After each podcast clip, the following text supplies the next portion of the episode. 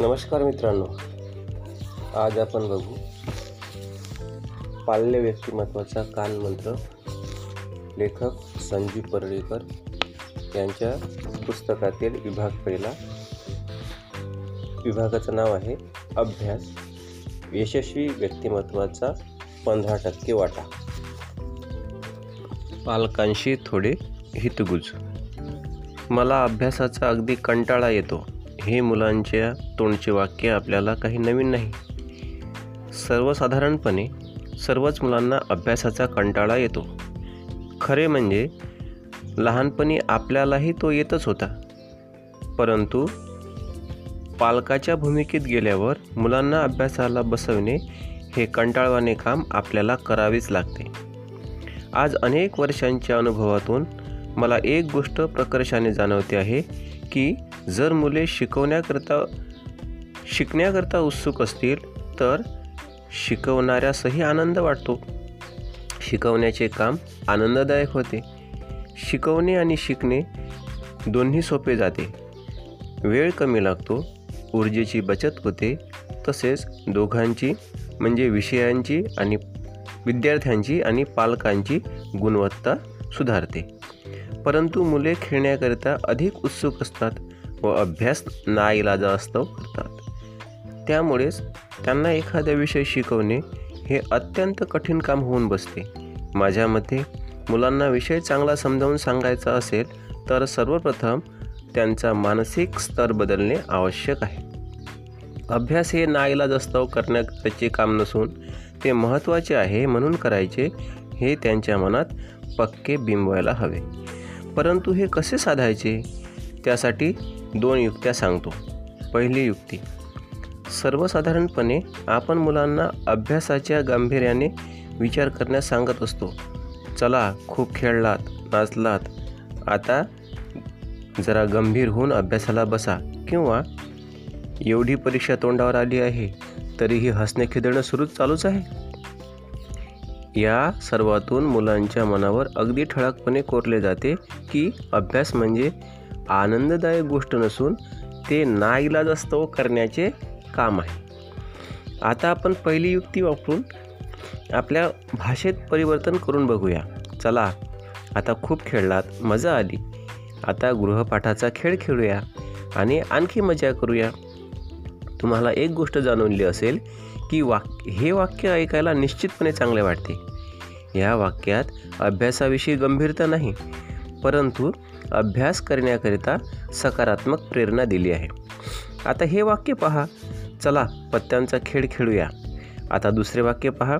चला पत्त्यांचा अभ्यास करूया. आपल्याला जाणवेल की दुसरे वाक्य प्रेरणात्मक आहे. आपल्या जीवनात असे अनेक प्रसंग असतात की ते हाता हाताळताना आपल्याला उत्तेजना किंवा प्रेरणा लागते. बऱ्याच वेळा आपण अनावश्यक गोष्टीतच जास्त प्रेरित होत असतो. सिनेमा पाहायला प्रेरणेची गरज नसते. तर सिनेमा पाहणे टाळण्यासाठी प्रेरणेची गरज असते. टी व्ही पाहण्यास प्रेरणेची गरज नसते तर टी व्ही पाहणे टाळण्यासाठी प्रेरणेची गरज असते. त्याचप्रमाणे अभ्यास न करण्यास प्रेरणेची गरज नसते तर अभ्यास करण्यास प्रेरणेची गरज असते. मुले स्वाभाविकपणे खेळात सिनेमात टी व्हीमध्ये मोबाईलमध्ये जास्त उत्तेजित होत असतात. आपण जर हे समजून घेतले व युक्ती वापरून खेळाबद्दलचे शब्द अभ्यासाला वापरले तर त्यांची उत्तेजना कायम राहण्यास चा जास्त संभव असतो. परंतु खेळ झाला आता अभ्यास करा असे म्हटले की खेळ व अभ्यास ह्या दोन गोष्टीतला मूलभूत फरक स्पष्ट केल्यासारखे होते.